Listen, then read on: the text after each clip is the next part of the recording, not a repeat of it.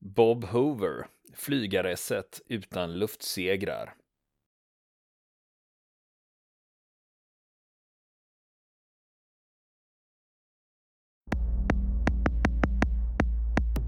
Ja du Niklas, eh, vi har snackat en hel del flyg de senaste frontavsnitten. Du. Ja, det har blivit så. Du har halkat in på flygspåret. Ja, vi höll ja. ju på där med eh, världens längsta luftstrid och eh, sen var det Buzz Aldrin då, så det var ju mycket Korea. Just det. Men eh, nu ska vi tillbaks till eh, andra världskriget och snacka flygarhistorier. Och eh, det är ju så att det är ju ingen ände på de här flygarhistorierna. Nej, det eh, finns många bra historier. Ju så, det händer ju så enormt mycket. och här ska vi prata om Bob Hoover. Eh, jag kallar honom för flygare, för han var en fantastisk flygare. Eh, och han är väldigt känd inom flygarkretsar. Jag hade inte hört talas om honom förrän en eh, av frontens lyssnare mejlade in och sa Har ni kollat upp Bob Hoover, flygaren? Ni borde göra något på honom. Och då kollade jag upp det och det var en bra story. Så ett stort tack till den eh, eh, frontkamrat som mejlade in och tipsade om det här. För eh, det här namnet Bob Hoover, eh, ja, som jag sa i flygkretsar så verkar han ju vara en kändis. Men eh, jag hade aldrig hört talas om honom. Men eh, det är ju så här att han eh, fick ju inga luftsegrar under andra världskriget trots 59 stridsuppdrag. Men å andra sidan, han flög en del bombuppdrag då, eller attackflygsuppdrag, så det beror väl lite på hur man räknar. Men eh, det han är mest känd för det var att eh, han var krigsfånge i Tyskland. Han stal en Focke Wulf 190 och flög ut ur Tyskland. Ja, ja det var ovanligt. Det är det han är känd för. Och den här historien låg alltså i glömska i många år fram till sen av hans gamla kamrater tog upp den och berättade den här historien på 80-talet. För själv har han aldrig berättat om det här. Så det var då den här historien kom i ljuset och det är den vi ska köra nu då. Eh, det var så att den här flygaren som vi pratar om, han heter Robert Anderson Hoover. Med Robert vanligt smeknamn i USA är ju Bob då. Så han kallades för Bob Hoover. Han föddes 1922. Han var yngst av tre barn. Och eh, eh, då är det ju det här om man är född 1922 och det här flygintresset. Vi har ju det här med Charles Lindbergs soloflygning över Atlanten 1927. Och det gjorde ju ett enormt stort intryck på en generation av barn och ungdomar som kanske hade ett aspirerande flygintresse. För plötsligt hade vi en superkändis där.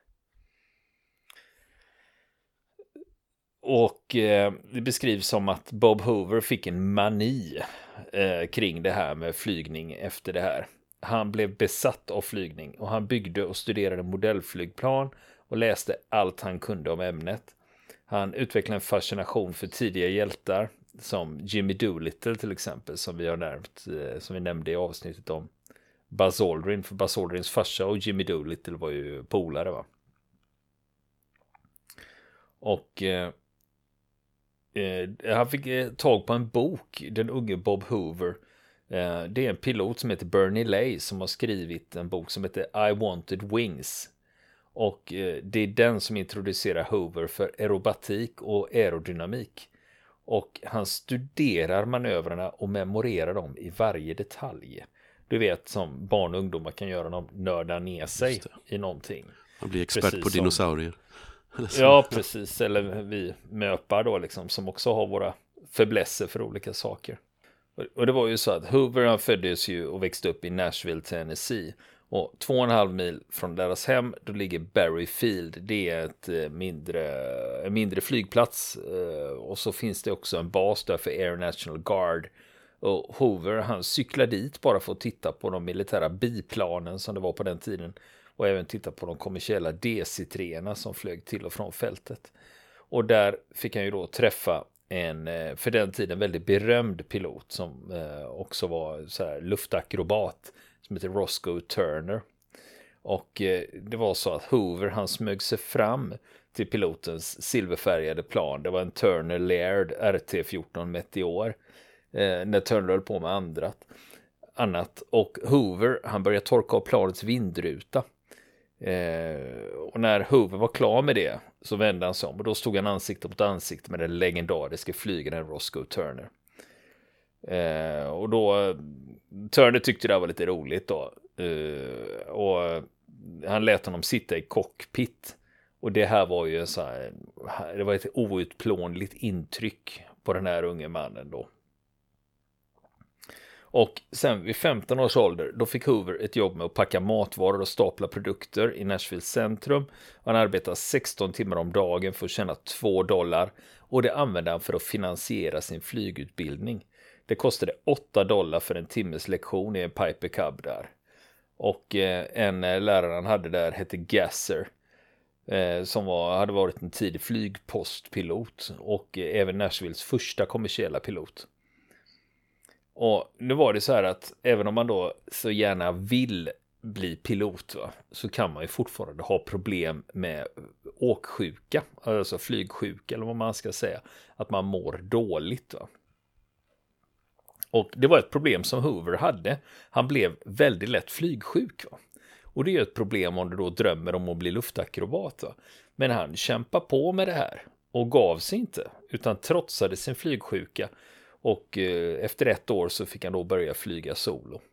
Och han, han har skrivit en självbiografi som heter Flying Forever.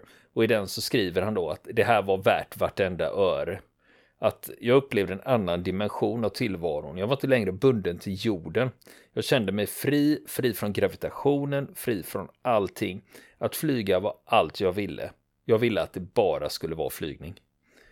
Och eh, då har man ju liksom på något, eh, på ett tidigt stadium bestämt sig att det är det här som gäller.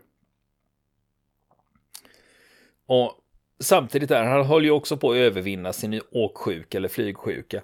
Och så passar han också på att öva många av de här konstflygningar, eh, de här manövrarna han hade lärt sig på egen hand, som han hade lärt, läst, lärt sig om i böcker. Och han genomförde faktiskt privata flyguppvisningar för sin familj och vänner. Och det var mycket lågflygning. De gjorde något som heter kubanska åttor. Eh, det kanske vi ska förklara. Att man, eh, man flyger eh, alltså man flyger rakt fram och så gör man en looping. Och när du ligger inverterat så, så går du neråt och så vänder du om så du blir rättvänd igen. Och sen gör du en ny looping. Eh, och då är du ju, när du är uppe i övre delen av loopen, då är du inverterad. Och då på vägen ner så vänder du tillbaka på rätt håll och så fortsätter du så då. Så det var ett sånt trick han hade lärt sig. Sen tog han också examen från high school 1940. Och eh, ja, eh, andra världskriget är ju pågående vid det här laget, även om USA inte är indraget ännu. Eh, men han ville ju göra karriär inom flygbranschen såklart. Han ville ju bli flygare på ett eller annat sätt. Så han tog värvning i Tennessee Air National Guard Uh, och det, det, gjorde han för att bli akterskytt faktiskt, inte pilot. Och det kanske man tycker är, men vänta lite nu här, om man bara drömde om att flyga och inget annat, varför vill han bli akterskytt? Jo, det var så, för att vara militär pilot på den tiden, då skulle man vara 21 år gammal och ha gått två år på college. Och han var ju yngre. Så att uh, det var därför han sökte som akterskytt. Och den enheten han tillhörde, de mobiliserades till aktiv tjänst och de förflyttades till South Carolina. Och Hoover, han fortsatte använda sin lön för att skaffa sig mer flygerfarenhet och tillsammans med en annan flygare, en eh, pilot som senare blev författare, Dennis McClendon, då rep reparerade han en trasig Taylor Cub och flög. De var lediga under två veckor och då flög de runt i landet. Och under den här turnén, då, då sålde de flygturer. Så de landade någonstans ute på vischan och så sa de hej, ni kan få flyga om ni betalar en peng då. Men nu var det så här att det fanns ett problem kring hela den här grejen. För att få lov att göra det här, då är det ju så att säga en kommersiell pilot. Va? Och då måste du ju ha en licens, att du är licensierad kommersiell pilot. Det hade ju inte de. Va? Men då har de kommit på ett sätt att komma runt det här då. Att Eh, de sa så här, vi, de sålde guldpläterade pilotvingar. Köper du en sån så bjussar vi på en flygtur. så att så man köpte så man, ja, så man köpte inte en fem minuters flygtur utan du köpte guldpläterade pilotvingar och sen så fick du och flyga upp en sväng då. Va? Mm. Men det är ju fortfarande det där, han tillhör ju fortfarande eh, flygande hemvärnet höll jag på att säga, Air Natural Guard. Eh, och eh, det dök faktiskt upp en möjlighet att bli pilot i amerikanska försvaret. Och det var att hans enhet slogs ihop med arméns flygkår. För amerikanska flygvapnet existerar ju inte som en egen, eh, ett eget vapenslag för den här tidpunkten. Utan det, de, det är ju US Army Air Corps. Så de lyder ju faktiskt under armén i formell mening.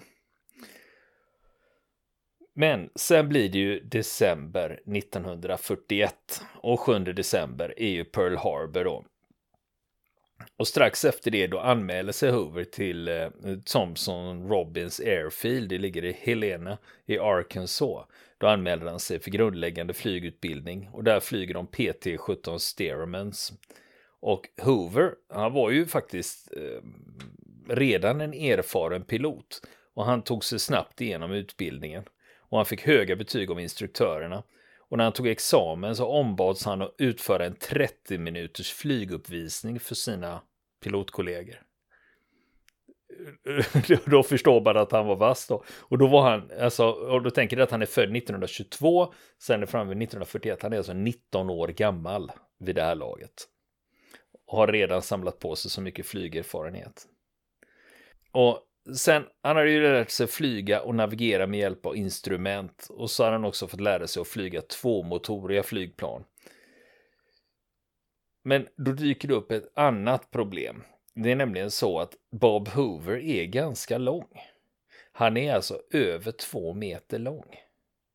Och då ställer det till det, för det finns ju reglementen och regler kring hur lång får en jaktpilot vara då, till exempel. Får inte vara så lång, absolut inte, utan det de eh, tyckte han skulle satsa på istället då att eh, nej, eh, bomb eller transportflygplan. Där får man vara så lång, men det här med jakt, det kan du ju bara glömma då. Men som vi har märkt hittills när det gäller Bob Hoover, han ger ju sig inte när han har bestämt sig för vad han vill uppnå.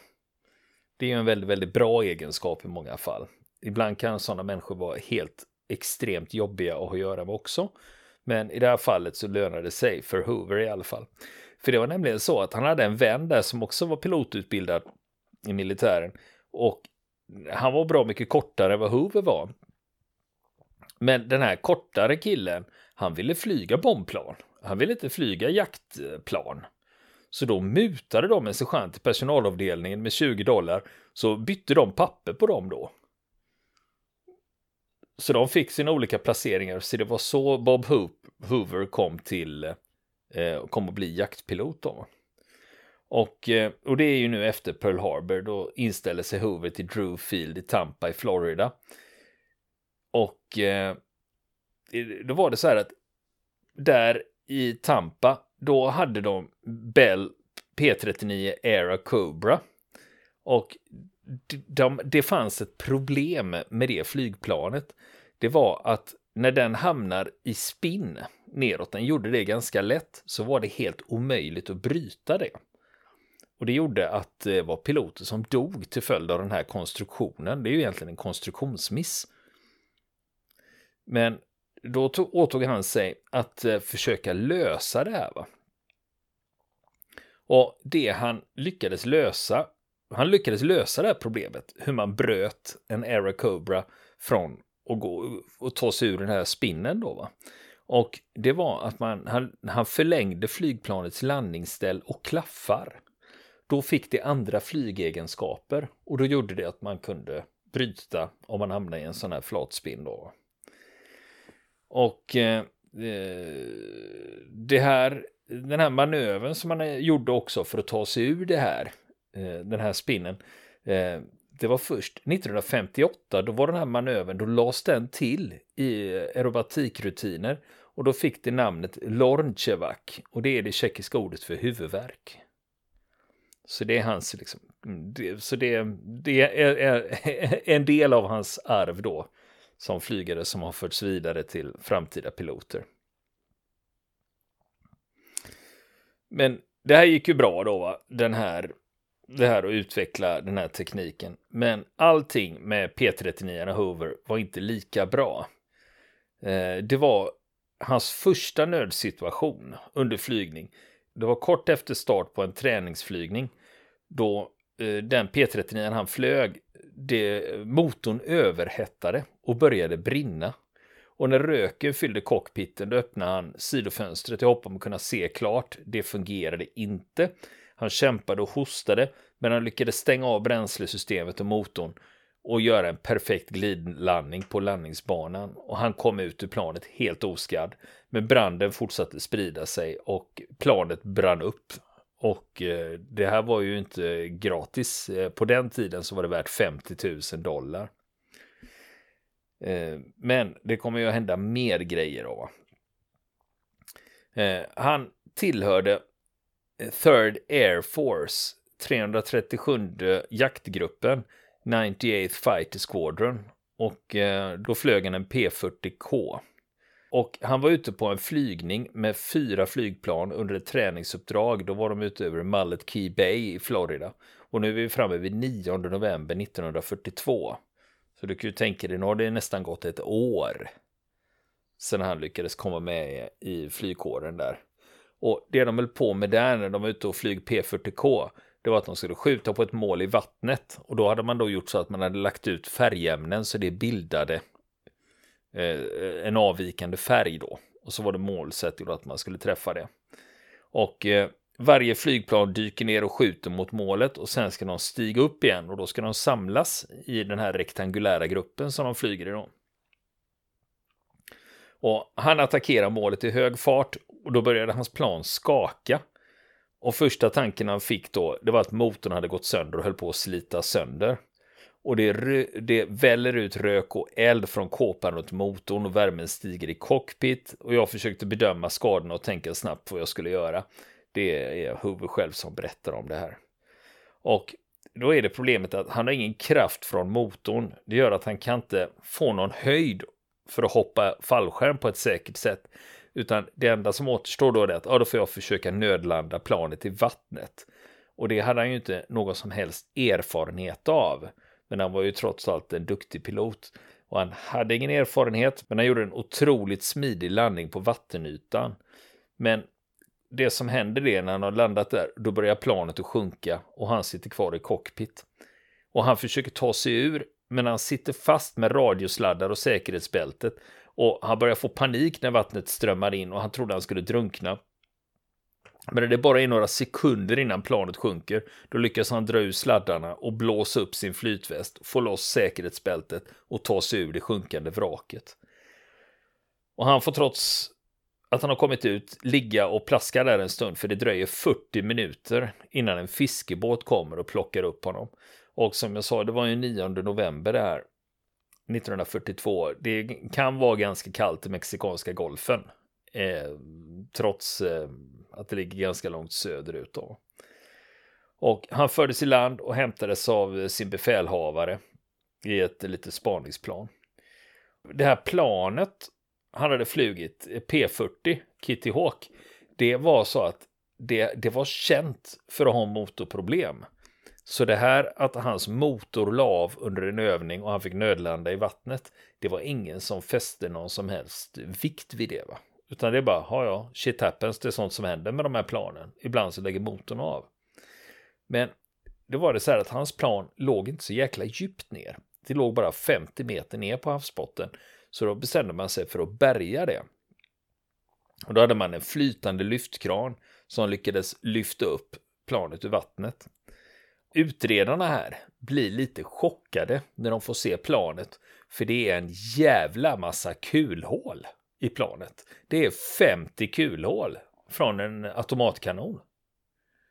Och då tänker man, vad fan är det här då? Så då, när man utredde det här, det man kommer fram till det är att när de gjorde den här manövern, när de då dök ner och öppnade eld mot den här färgfläcken i havet, så är det planet som har legat bakom honom. har öppnat eld för tidigt när han är framför sin kamrat. Så det är kamratens kulor som har slått in i hans plan. Det var de skakningarna han kände. Det var när han blev träffad av automatkanonen. Och det var det som slog ut motorn. Eh, och då var det så här, man funderade lite kring det där och så kom man på det att ja, men vi har ju ändå, de är ju kamouflagemålare de här planen. Och det är ganska likt det här bruna vattnet som fanns eh, vid den tiden på året så var det ganska brunt vatten just där. Och då är det inte så konstigt att han smälter in bra i bakgrunden och då kan det vara svårt att upptäcka att det ligger ett flygplan framför.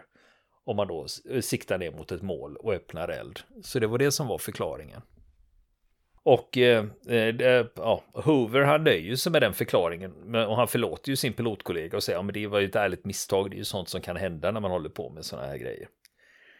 Men det är ju krig då va och eh, då har man ju vid den här tidpunkten två delar av världen som är intressanta att åka till om man är amerikansk pilot. Dels har vi ju Europa och sen har vi Stilla havet. Den skvadronen som Hoover tillhör, de skall till Europa då. Nu var det ju så här att eh, Hover under sina utbildningar här, han hade ju uppmärksammats att han var en duktig pilot. Så att när de ska åka över, trots att de åker med fartyg då, och han hade sergeantsgrad vid den här tidpunkten. Och trots det fick han ansvaret för 67 piloter när de skulle åka över Atlanten. Och då gör han det på Queen Elizabeth, kryssningsfartyget. Och eh, under den här eh, turen över så får de ytterligare utbildningar och känner igen flygplan. Både eh, fientliga och vänliga.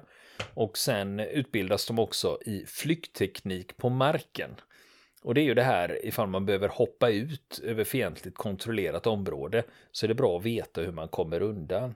Och den utbildningen, den finns ju idag också. Den kallas ju SERE, S-E-R-E. Och den ges fortfarande till alla militära piloter i alla länder.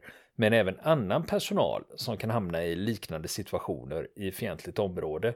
Och SERE, S-E-R-E, det står för Survival, Evasion, Resistance and Escape.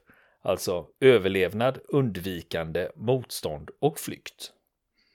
Det är det som är eh, grundpelarna i det här för att kunna klara sig på fientligt område. Och det hände mera grejer. Han befordras till flygofficer tillsammans med sina pilotkollegor strax före jul 1942. Och det första som händer när de kommer över Atlanten, då skickas de till Mediona i Marocko. Och då är de en del av en pool för ersättningspiloter. Så om det stryker med piloter på någon eh, enhet så kan de bli förflyttade dit. Och precis när de har kommit dit, eh, då får Hoover möjlighet att bekanta sig med ett nytt flygplan, en Lockheed P38 Lightning. Eh, och det är en fransk major som har kommit dit och levererat det. Och majoren där, den där franske majoren, han genomför en flyguppvisning av planets förmågor. Och eh, eh, sen är det Hoovers tur att testa P38 Lightning och se vad den går för. Och eh, då kör han en egen flyguppvisning på låg höjd som brädar den här franske majoren med hästlängder. Och eh, det, det, det är ju liksom just det där, verkligen en show-off då liksom. Jag ska fan med visa vad den här kärran kan göra liksom. Så det var ganska halsbrytande grejer han gjorde där. Men hans befälhavare blir asförbannad, men var ändå imponerad. Och det som eh, händer är att Hoover han får en reprimand för att ha genomfört det här stuntet då. Va? Men samtidigt så får han ett löfte från eh, befälhavaren där och säger att du, första uppdraget som dyker upp här, jag ska se till att du får det. Så du inte behöver vänta här längre, för du behövs nog uppe i luften. Men eh, det blir inte så mycket combat för honom just där, utan man har insett att han är en duktig flygare och han kan hantera flera olika typer. Jag menar, han kunde ju gå och sätta sig i en P38 Lightning och köra världens uppvisning. Och de har insett att han är inte dålig. va. Så att han får ett uppdrag i Oran i Algeriet. Och det var så här att när de fick ner eh, eh, flygplan dit, P-39, P-40, Spitfire och Hurricanes som skulle tjänstgöra. Då kom de omonterade, så de var tvungna att monteras på plats. Och då behövde man någon pilot som kunde testflyga dem för att se att de funkade som de ska. Och det var hans eh, uppgift då. Och sen också komma ner och tala om vad det var som inte stämde. Vad det var som behövde åtgärdas för att det skulle vara riktigt flygdugligt då. Så han var testflygare där. Och eh, då fick han ju möjligheten att flyga fler olika flygplan. Och då passade han också på att testa gränserna på vad de här flygplanen klarade av. Framförallt om det gäller luftakrobatik. Och eh, mekanikerna på marken tyckte det här var jävligt roligt att titta på honom. När han körde ju världens show uppe i luften. Men hans befäl var ju inte lika roade då, så de, han fick faktiskt ett tillfälligt flygförbud också för att han höll på med sådana här grejer. Men eh, det var, det var ju inte så länge det här flygförbudet, utan han eh, sattes ju i tjänst ganska snart igen då. Eh, då var det ju så här att det var ju testflygningar han höll på med. Och då blir det ju problem att det blir ju en del tillbud. Eh, han och hans vän Tom Watts, de genomförde testerna en bra bit från fältet och det är ju ifall de skulle ramla ner så är det ju dumt att man gör det på flygfältet. Och en dag, då flyger de bägge P40 över Atlasbergen och då får bägge två motorsvårigheter och de har problem med sina radioapparater ombord. De kan inte kommunicera med basen. Och plötsligt så stannar motorn i Watts plan och han tvingas landa på den här steniga ökenmarken som är där. Medan Hoover tittar på och cirklar över honom. Och Hoover vill inte lämna sin kollega där ute i öknen i ödemarken. Utan han landade i närheten och hämtade den strandsatte piloten. Och nu var det så här att eh, P40 är ett ensitsigt flygplan. Så för att de skulle flyga därifrån i samma flygplan, det innebar att de fick ta av sig fallskärmarna och knö ihop sig i cockpiten. Eh, lite halvakrobatiskt inne för att de överhuvudtaget skulle få plats.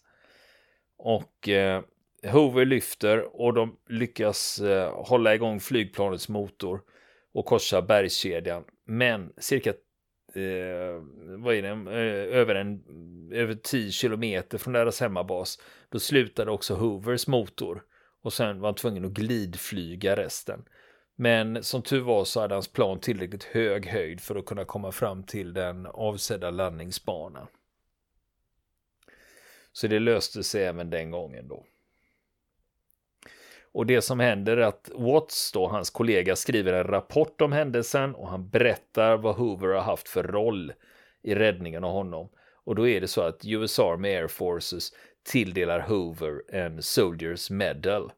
Och sen är det en bärgningsbesättning som skickas ut till eh, det eh, ja, nödlandade flygplanet, reparerar den.